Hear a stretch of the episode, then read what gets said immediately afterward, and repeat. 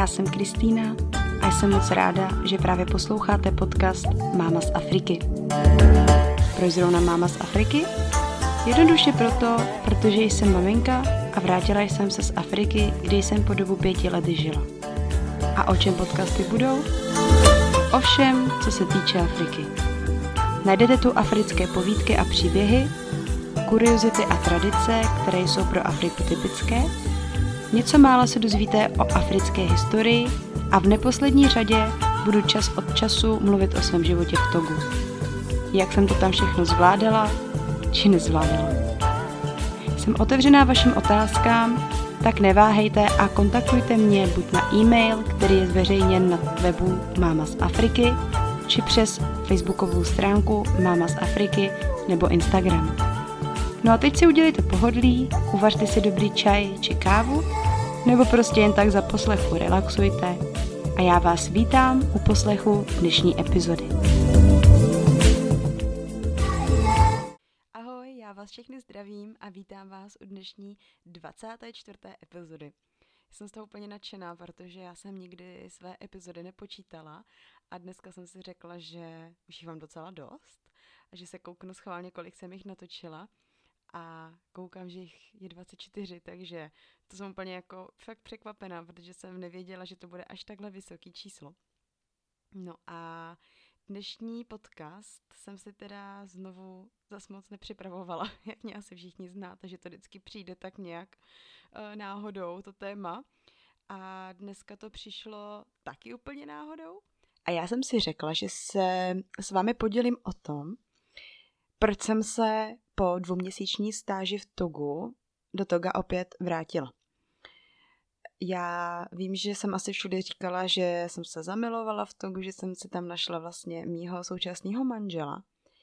Ale ono to nebylo zdaleka to nejdůležitější, co se mě vlastně v Togu stalo. Abyste vlastně pochopili veškeré ty souvislosti, tak by bylo asi dobrý, abych vám řekla, jakým životem jsem žila předtím, než jsem odjela do Toga a jaký jsem měla eventuálně v životě problémy, které jsem v tu dobu řešila.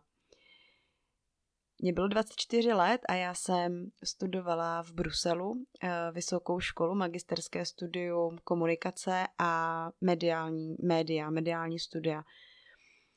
Já jsem vlastně v tu dobu měla relativně všechno, co jsem si v životě přála. Studovala jsem pro mě relativně dost prestižní školu, eh, uměla jsem dost jazyků, Měla jsem dost kamarádů, byla jsem v Bruselu, kdy vlastně v tu dobu, kdy se podíváme zpět do České republiky, byla nějaký 2014, tak Česká republika teprve vlastně vstupovala do takového toho ekonomického boomu, ale ještě nebyla relativně tak vyspělá v porovnání s ostatními evropskými zeměmi, takže když jsem byla v Bruselu, tak jsem si připadala, že vlastně jsem jakoby někdy dál než třeba uh, ostatní. Takže jsem si připadala jakoby v tom začátku relativně spokojená a říkala jsem si, že vlastně jsem tam, kde mám být. Ale pak, když jsem byla vlastně v Bruselu asi druhým nebo třetím rokem, tak ten život mi přišel takový stereotypní. Eh, stále jsem chodila do školy, učila jsem se, snažila jsem se být lepší a lepší, protože ta konkurence v tom Bruselu je opravdu veliká a aby člověk dostal nějakou dobře placenou práci, tak musí projít minimálně x stážema, nejlépe neplacenýma, opravdu mít hodně diplomů, uh, umět hodně jazyků a tak dále. Takže já jsem se vlastně zaměřovala celou dobu na to, abych byla čím dál tím lepší a lepší a přišlo mně, že ještě nejsem dostatečně dobrá na to, abych uh, vlastně v tom dravým prostředí toho Bruselu mohla nějakým způsobem se uplatnit.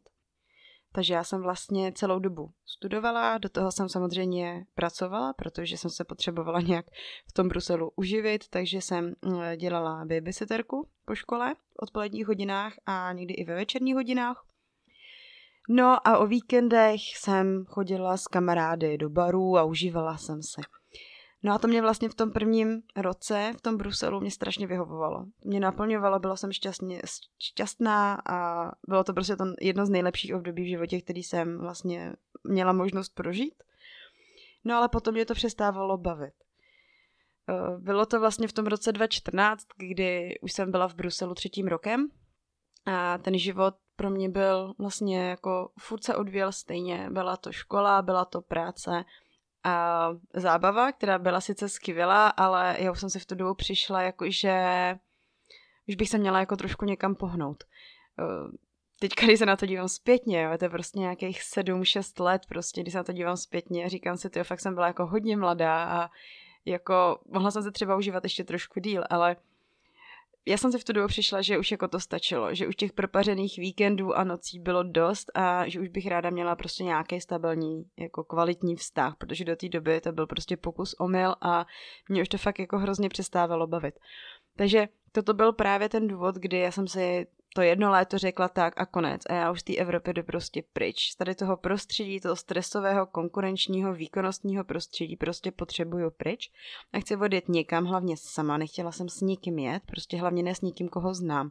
Potřebovala jsem sama za sebe prostě vypadnout úplně někam, co nejdál od lidí a prostě být si tam sama a a prostě se jakoby asi poznat. I když já jsem do té doby cestovala, já jsem byla v Turecku, já jsem byla v Irsku, já jsem byla v Anglii, fakt jsem cestovala jakoby předtím hodně, eh, většinou to bylo kvůli práci, cestovala jsem uh, jako operka, ale tentokrát jsem potřebovala jet opravdu někam, jako kde to není nasáklý tím, těma evropskýma hodnotama, takže samozřejmě ta Evropa, ta Afrika se jevila prostě jako tím skvělým řešením.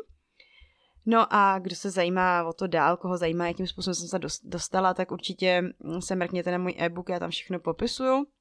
Ale teďka budu konkrétní, uh, budu mluvit o tom, proč jsem se vlastně do toho toga zpátky vrátila.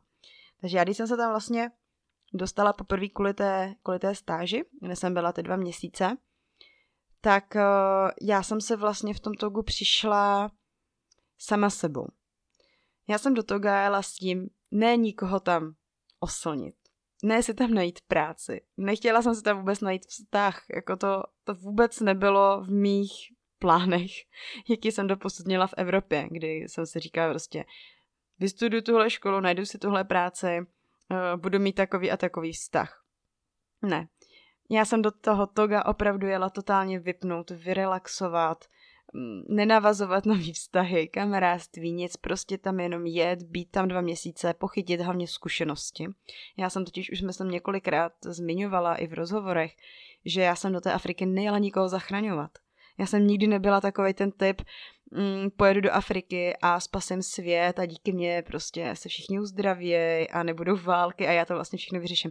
To vůbec jako nebylo mm, v mý hlavě takhle nastavený. Já jsem opravdu chtěla jít do té Afriky jenom pryč z Evropy, pochytat samozřejmě nějaké zkušenosti, protože jsem tam měla za stáží, ale určitě to nebylo, jdu vás všechny zachránit. No a když jsem právě v tom toku byla, tak uh, mě překvapilo za prvý, jak mě jako všichni mají jako upřímně hrádi. Jo, to je takový, teďka takový hezký to o sobě jako říkat, jo. Jako všichni mě mají hrozně rádi, jsem strašně oblíbená, ale ono to v tu dobu opravdu tak bylo. A já jsem tam přijela a v životě prostě nezapomenu na to přivítání, který se mě dostavilo v tom togu. Já jsem vyšla vlastně z toho letadla, byla jsem na letišti, vzala jsem si kufry. V tu dobu jsem se modlila strašně moc, aby tam prostě ten člověk, se kterým jsem podepisovala tu smlouvu, ať je tam prostě fakt na mě čekat bude.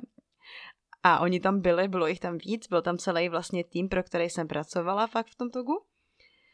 A bylo to tak strašně příjemný, bylo to tak strašně naplněný jako radostí a tak hrozně pozitivní atmosférou.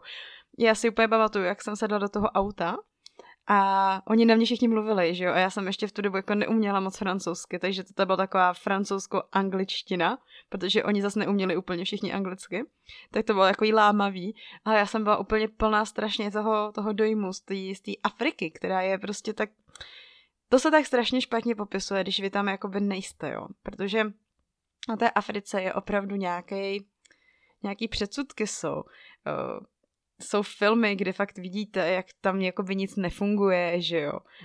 no, jako v realitě tam jakoby nefunguje, ale z našeho pohledu, jakoby z jejich pohledu jo, jo, ale ta Afrika prostě, mně přijde, že ten Evropan, když tady takhle sedíte a posloucháte mě, tak si říkáte, ty Afrika je taková, taková, taková, ale já když jsem tam prostě už na té půdě stála, tak mě to tak strašně pohltilo, mě to tak prostě naplnilo takovou radostí a jak já jsem se cítila strašně dobře prostě. Já jsem se cítila strašně dobře a já jsem věděla, že úplně jsem v ten pravý okamžik tam, kde mám být.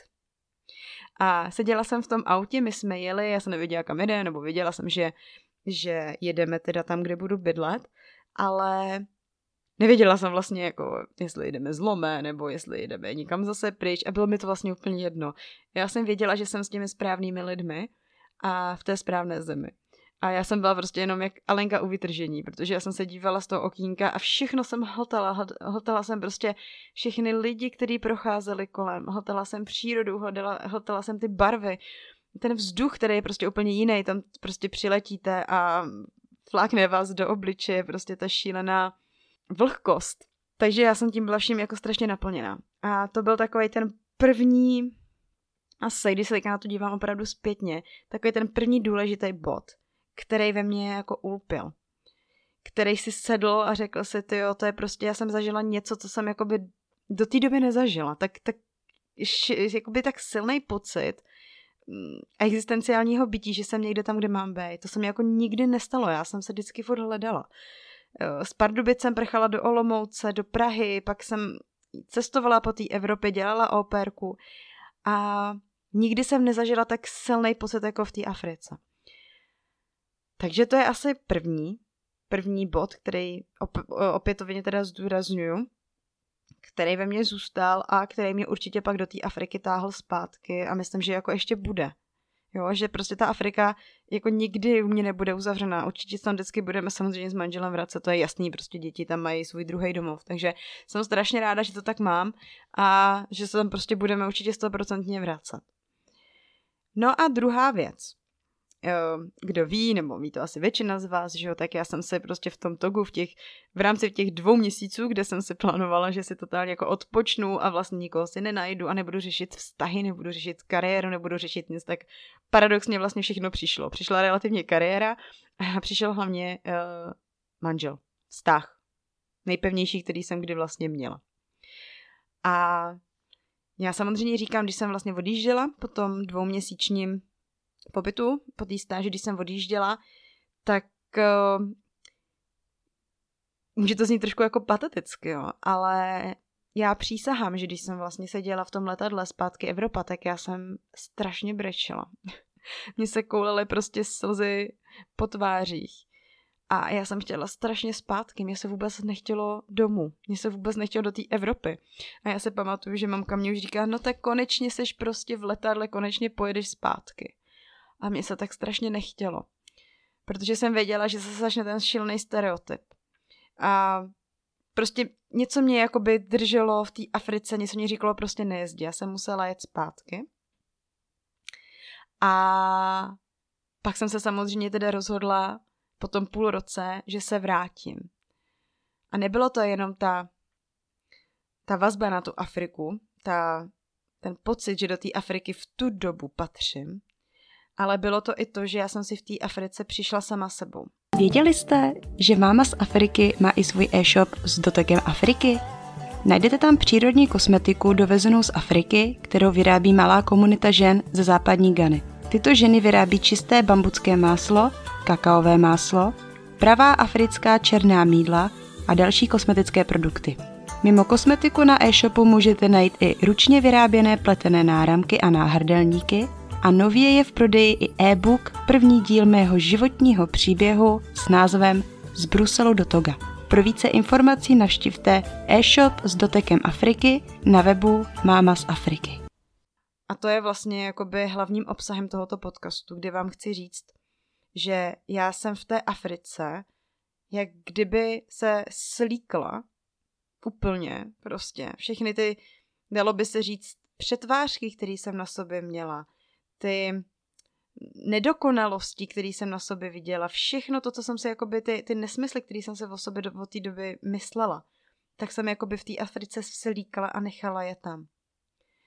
Když jsem byla v Evropě, tak jsem se vždycky snažila být minimálně stejně dobrá jako to moje okolí. ne lepší. Přišla jsem si vždycky, že nejsem dost třeba vzdělaná, že neumím dost jazyků, že nejsem dost pěkná, že nejsem dost hubená, že nejsem dost... A teďka se prostě doplňte další věc. A když jsem vlastně do té Afriky jela poprvé a pak jsem se do ní i vracela samozřejmě a byla jsem tam tak. Mm, já jsem se cítila, že mě ty lidi berou takovou, jaká jsem. Já jsem se před nima nemusela nějak jako měnit. Já jsem se před nima nemusela, nemusela hrát na něco jiného, co nejsem. A nemusela jsem se vlastně jako ani snažit. Oni mě brali takovou, jaká jsem a viděli mě skvělou, viděli mě úžasnou. Já jsem poprvé vlastně v té Africe se cítila strašně jako hezká, jo, protože samozřejmě teďka si můžete říct, no jasný, tak se snažili prostě na tebe udělat dojem, aby třeba si jim pomohla zas na druhou stranu do Evropy, nebo aby od tebe něco měli. Jo, mohli to tak třeba mít, mohli to tak cítit, ale já jsem od nich cítila, od těch všech lidí, upřímný zájem a to, že to, to co mi jako říkají, že je opravdu upřímný. A já jsem vlastně si do Afriky ani nenosila žádný šminky, nic. Já jsem tam byla, ještě jsem si ani nebrala nic jako hezký, čehož jsem pak trošku jako litovala, protože jsem si říkala, že jsem přece fakt jenom přijela trošku jak jako hastroš. Ale neměla jsem prostě sebou nic.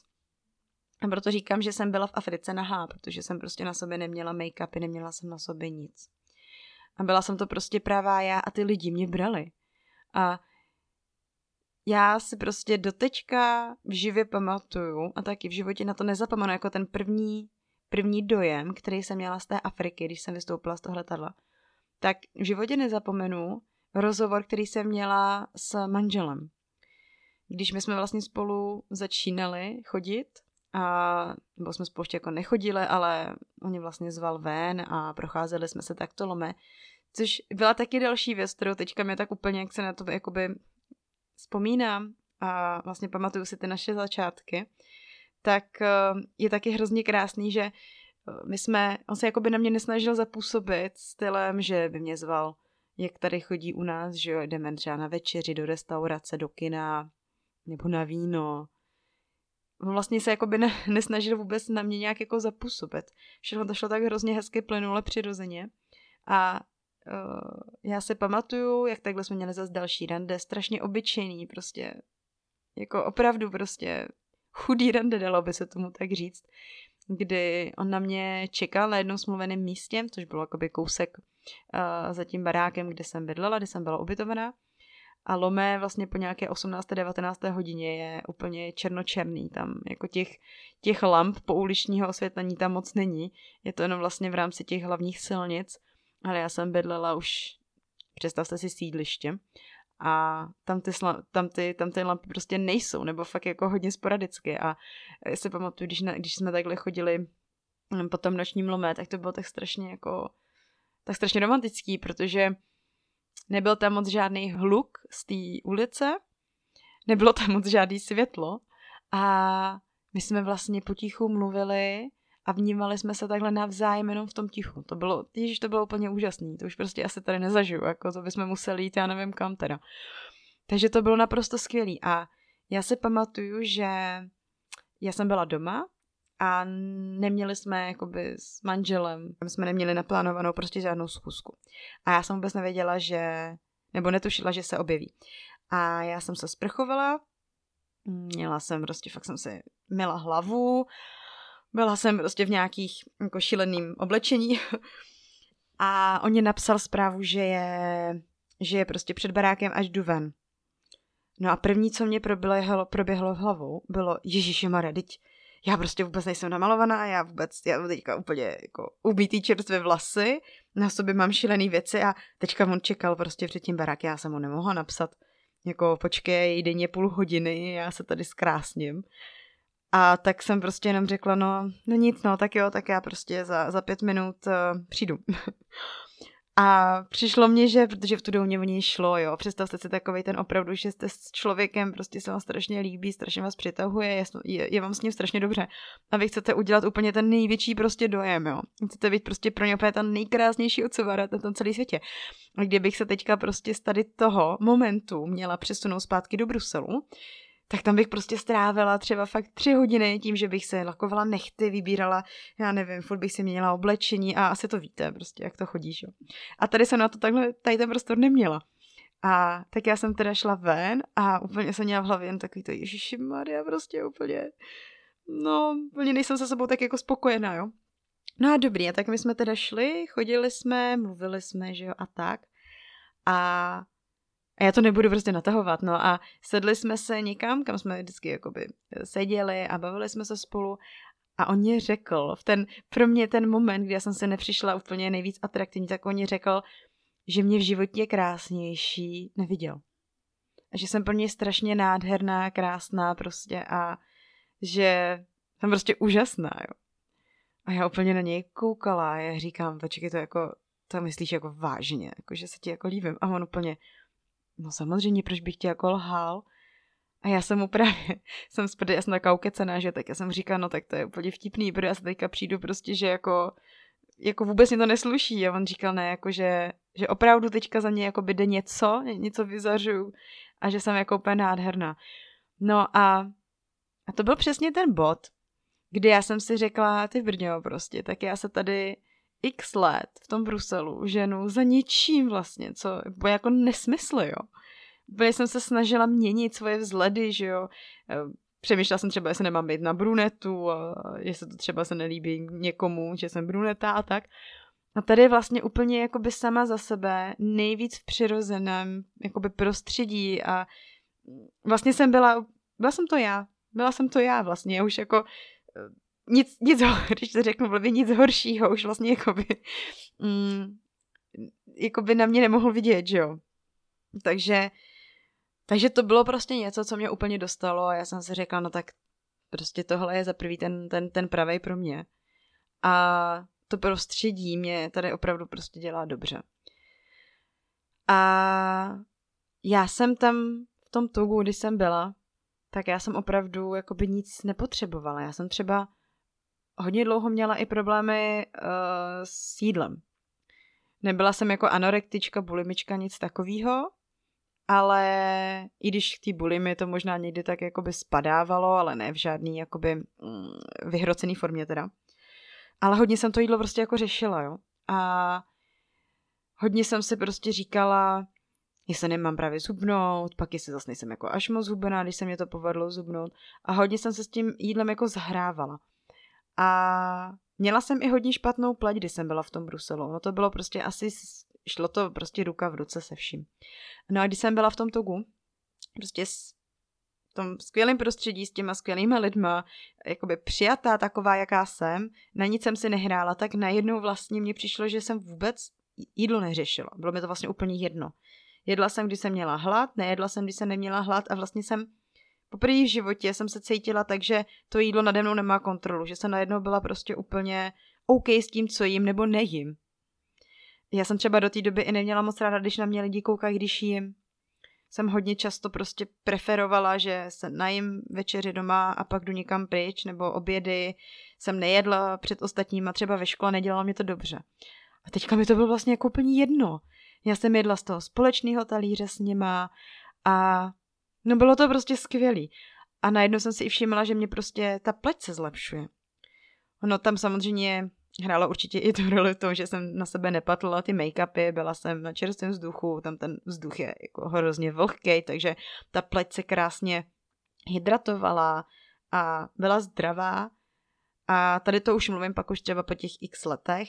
Teďka se udělám trošku reklamu, protože jsem na, na ty produkty, které prodávám, protože já jsem tam používala vlastně tu jejich 100% přírodní kosmetiku. Já jsem si vlastně nic nekupovala z nějakých jiných obchodů, já jsem používala to, co používali oni to černé mídlo a ty jejich šampóny a ty jejich balzámy prostě. A najednou já jsem měla strašně hezkou pleť, ale říkám, to je prostě, jakoby, to jde ruku v ruce jakoby s tím vším, co já říkám, s tou jakoby vnitřní spokojeností, s tou sebeakceptací a samozřejmě i s tou péčí o tu pleť, kterou jsem teda jakoby v tom togu prováděla. Takže to byly prostě ty hlavní důvody, proč já jsem se do té Afriky vracela. Byla to samozřejmě láska, ale bylo to i tady ten pocit, že já jsem tam sama sebou. Já se nemusím na nikoho hrát a cítila jsem se prostě dobrá, taková, jaká jsem. Nepotřebovala jsem se nějak jako zlepšovat. Což samozřejmě nechci říct, že by to jak uhasilo můj vnitřní motor, jo? to já jsem se stále jako by zlepšovala v nějakým tom. A samozřejmě jsem se jakoby dál vzdělávala a zajímala jsem se a učila jsem se novým věcem. Ale už jsem se nepřišla, že bych jako byla nedostatečná. Už jsem si přišla, že přece já vám tady mám co nabídnout. Já vám tady mám co ukázat. Ale zároveň jsem se nepřišla lepší než oni. Takže já doufám, že tento podcast dával nějakým Doufám, že dával smysl, jo, protože ze mě to opravdu jde jako hodně emotivně. To jsou jako hrozně emotivní zážitky, tady ty, které já vám říkám. Někdy to trošku špatně možná formuluju v těch slovech, ale jestli teďka jste prostě, jestli teďka můžu ten podcast zakončit nějakým moudrem nebo nějakým poselstvím, tak jestli se nacházíte teďka v té samé pozici, ve které jsem byla já, co znamená, že jste, se cítíte nedobré, nepěkné, nedostatečné, doplňte si cokoliv. Tak se zamyslete opravdu, jestli jste v tuto chvíli tam, kde chcete být. A jestli si odpovíte, že ne, jestli děláte třeba práci, která vás nebaví, nebo jestli, děláte, jestli studujete školu, která vás nebaví, nebo jestli jste ve vztahu, který prostě nefunguje a nebaví vás to v něm, prostě víte, že něco špatně. A nemáte co ztratit, tak vám opravdu doporučuji udělat změnu. A může to být opravdu jenom ta dílčí změna, prostě odejít z té práce, ukončit ten vztah, anebo opravdu odejít z, tý, z této země a jet úplně někam pryč.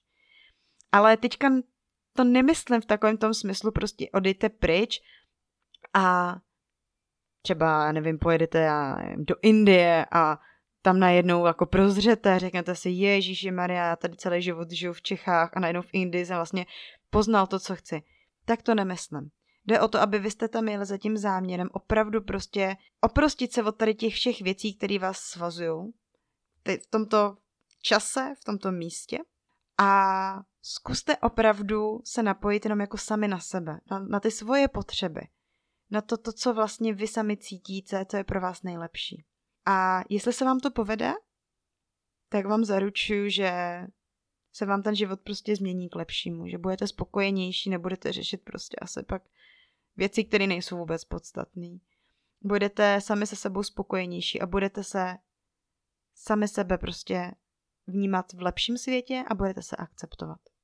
Nebojte se, poslední věc, kterou bych chtěla dodat, je nebát se jít do té změny. Nebojte se, já vím, že prostě si řeknete, jo, já tady se nemůžu nechat tohle, tohle, tohle. Ale děláte to pro sebe, neděláte to pro nikoho jiného, děláte to prostě pro sebe. A jestli máte pocit a cítíte opravdu, že ta změna je nutná, tak ji musíte udělat. Stejně ji uděláte jednou. Dříve nebo později. Tak je možná lepší udělat teď. Takže tímto bych určitě ukončila náš eh, dnešní podcast. Děkuji moc za poslech a doufám, že mi eh, budete držet přízeň a že se uslyšíme v dalším podcastu. Tak se mějte, ahoj.